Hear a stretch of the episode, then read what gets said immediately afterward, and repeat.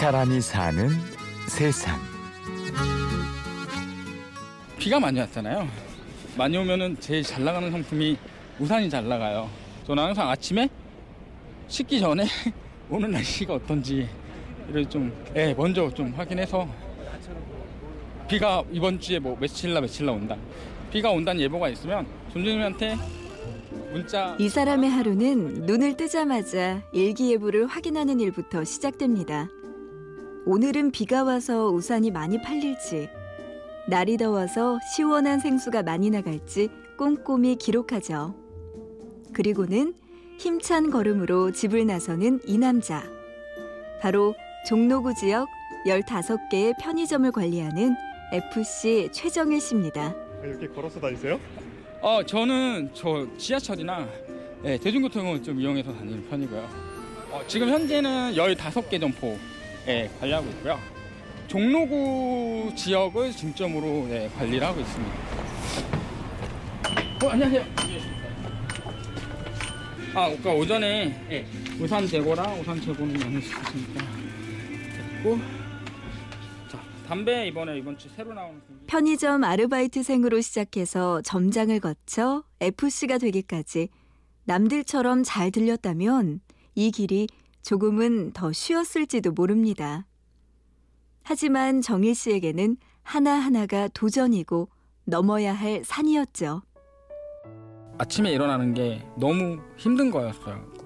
아, 이렇게 일하는 제 자신도 싫었고 혹시 밤에 일을 보면 어떨까 그래서 편의점 일을 찾아다녔었어요. 처음에 갔을 때는 2주 만에 일하고도 잘리기도 했었고요. 예. 소리를 못 듣는 부분이 좀 일단 가장 많이 컸었고요. 그래서 어 제 뭔가가 좀 부족해 보인다. 정일 씨에게 청각장애가 찾아온 건 14살 때였습니다. 9년 전 교통사고의 후유증이었죠. 제가 6살에 교통사고를 났었어요. 다쳤던 부분이 코랑 원래 의학적으로 귀가 연결돼 있다고 말씀하시더라고요. 정확히 안 들리는 거는 중학교 때 이제 중학교 2학년 때 안 들리는 걸 알았어요. 그래서 그때 검사를 받았었는데 그 청력은 이미 더 망가져서 어떻게 회복할 수 있는 방법은 없고 보청기를 권유를 했었는데 금액이 조금 어려운 집안 형편 때문에 값비싼 보청기뿐만 아니라 대학의 꿈도 접어야 했습니다. 형편이 안 됐어요. 집에 부모님도 사이가 좀 안 좋으셨던 부분도 있었고요. 일을 해야 되겠다. 그래서 19살 수능 끝나고 나서 서빙하는 게 너무 재밌고 예. 그때 20살 때 꿈은 아 나도 저렇게 해서 외식사업과가 되고 싶다. 그렇게 해서 근무를 하게 됐고요.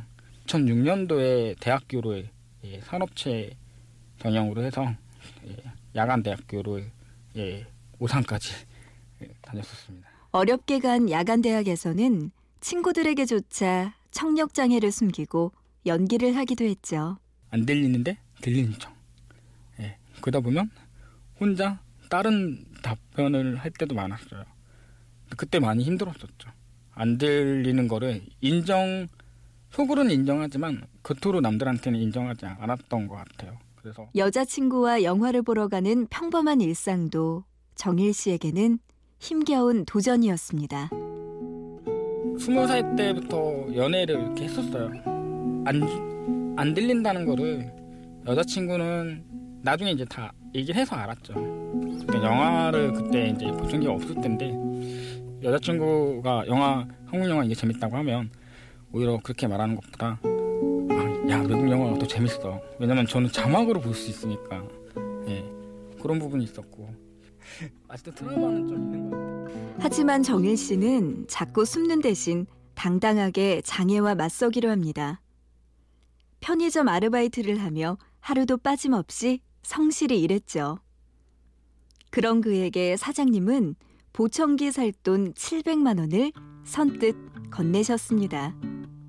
일단 내가 먼저 너한테 구입을 해주겠다 하고 나서 그거를 한 달에 얼마씩 해갖고 예, 갚아 나갔어요.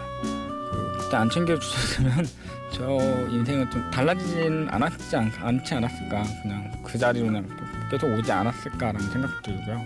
또 자신감도 같이 예, 많이 생겼던 부분이에요. 내가 뭔가 적막하고 어두운 세상에서 밝고 시끄러운 세상으로 나온 정일 씨는 오늘도 끊임없이 노력합니다. 제가 제가 일단 밝아야 그 사람도 밝게 다가올 수 있는 부분들 툭툭하고 어두우면 그 상대방도 아 뭐지 이렇게 상대하기 어렵고 이런 느낌들이 있거든요. 그래서 저는 항상 좀 긍정적으로 좀 생각하려고 많이 노력을 했던 것 같아요. 난 할 수 있다. 그리고 장애는 안경처럼 조금 불편한 것뿐이라고 말합니다. 장애를 가졌다고 해서 색안경으로 보는 게 아니라 어, 같이 사회의 일원으로 좀 보셨으면 좋겠다는 느낌이 들고요. 그 눈이 안 좋으면 안경을 쓰는 것처럼 예, 귀에도 목청기를 착용한 사람이 있고 그다음에 다리가 안 좋아서 뭐 휠체어나 이런 부분 끌고 가는 부분이 있는데요.